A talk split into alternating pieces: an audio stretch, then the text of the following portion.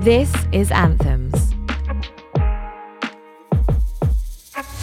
Hi, my name's Ellie Prohan. I'm a DJ and radio host, British made and Persian cultured. I represent the queer community, and your word of the day is culture.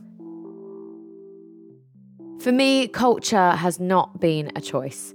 At times, its influence on my journey has been challenging, yet full of colour and traditional customs.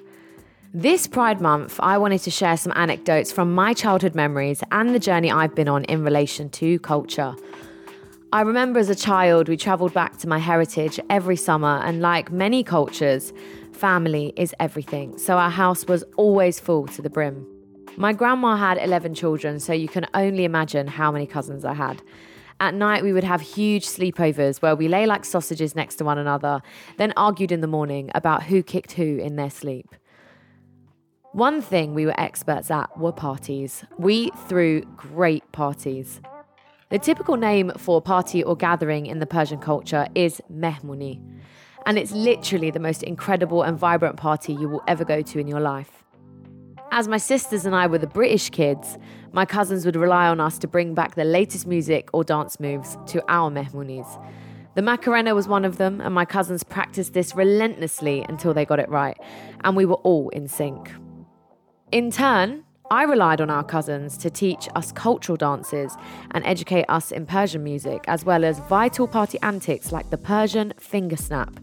If you don't know what this is, then ask Google after you've listened to me. And once you've nailed it, maybe we can party together. Throughout my childhood, I learnt so much about the difference between how things are done in my Persian culture versus my British culture. Everything from weddings to birthdays, even funerals. The difference at a Persian wedding is that you could potentially leave with a stack of cash as a guest as long as you dance up to the bride and groom with your best wine, at the same time delivering the knife so they can cut their cake. Another favourite childhood memory of mine is eating. My mum is a beast in the kitchen and able to whip up five to six Persian dishes in under two hours. We never had a shortage of food.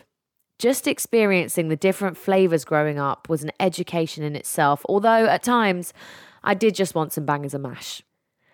Learning to cook from my mum growing up was and still is a minefield.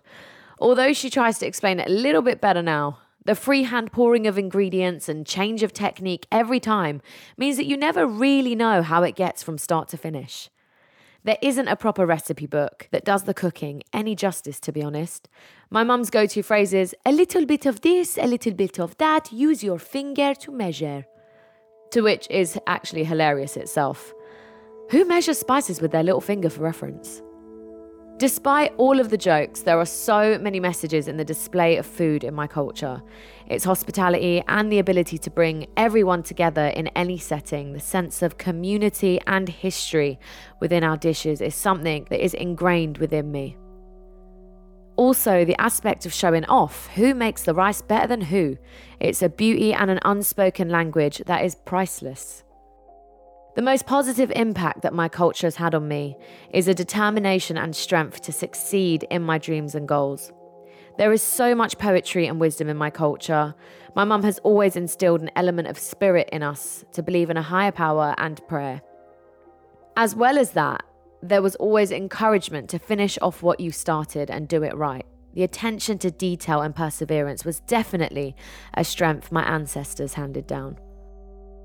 I think for a child in a cultural household, if you're ever so slightly different or outside of the box of normal, it can cause a ripple effect within your family. Being Persian, you are governed by people's opinions in the community, and you are constantly compared to your cousins, friends, family, and peers. Your successes, looks, education, they're all up for discussion. I don't know whether this is down to the struggles that cultures have experienced and feeling like not conforming to society will make life more difficult or draw more attention than they have already experienced. I was always told to go to university, I had to get a degree, I had to make something of myself within the unwritten rules of my heritage. A lot of the Persian culture is based on what people think, what the community thinks, and I guess that poses a lot of issues when you are British made and have freedom of speech and the right to your own identity.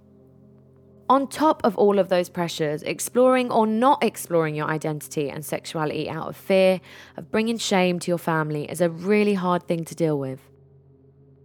As a child, exploring my sexuality was a no no. I would think about it going all the way through to my adolescence. But knowing what I knew was expected of me, it was never an option to take that thought any deeper. After years of having boyfriends and knowing that connection wasn't what satisfied me emotionally, mentally, or physically, I spent my summer in my late 20s being free. That was the summer I met my first girlfriend. By that point in my life, my mum had also gone on her own journey with culture and understanding there was a balance that needed to be had. My happiness became my mum's main priority. So when I sat her down one afternoon and told her that the girl I was seeing was going to be hanging around more, she nodded happily and said, okay. So I had to repeat it and accentuate the hanging around bit. And she replied, Ellie, I am not as stupid. Is your life. The pressure and relief that I felt released from my body and made me melt with happiness knowing I could finally explore and not have to choose, started a beautiful journey. Not everyone who is bound by culture gets to this stage, but I do know that there are many other people who have also gone against their grain and are living their truth despite the struggle. When you do struggle to balance your sexuality with culture, it's really important that you find those within your culture who understand you and your journey. Although my mum still maintains a strong sense of her Persian heritage, over the years, her sense of British culture has collided in a beautiful way, which allowed her to enjoy the positives of both and encourage us to do the same. Culture has played a big part in my journey. It shaped my childhood, my formative years, and at times, when I didn't know I needed it, it gave me stability. I went to university, I got my degree, I opened my first business at a young age. I helped to set up my family, all of which were expectations that were governed by my culture in many ways. To keep the community off my mum's back, it was paramount for me to enable her to build a life for herself without being labelled the woman who never remarried again, the children without a father. My mum had the craziest life. She is one of 11 children and had originally come from Tehran. She lived in so many different countries and cultures, then landed with me and my sisters in London. She arrived in London with no ability to speak the English language, and very shortly after was a single parent to three girls. With the help of many people and organisations, my mum was housed on a council estate in West London, brought up three girls while attending English classes and learning a new trade. After successfully earning her diploma in hair and beauty, and with the determination between her and myself, we opened our first business together. As time went on and our lives evolved, there was times when I wondered if we would ever leave the council estate and reach our dreams of having our own front door. And slowly but surely, we did, and we continue to. Without my mum, our relationship and bond, I would be completely lost. Don't get me wrong, we drive each other mad sometimes, but that is all down to culture and still the occasional language barrier. After paying my dues and on holiday in Dubai one year, my whole life changed at a house party. My passion for music, the right place, the right time, all led me to exploring a new hobby just for me. That was DJing. At the age of 28, my hobby really quickly turned into a talent, which then led into club bookings and more. A year later, at a networking event, I was told that I had a great radio voice. And that was by a well respected radio presenter who subsequently helped me get my first demo together. I then landed my first radio show, and it's evolved from there.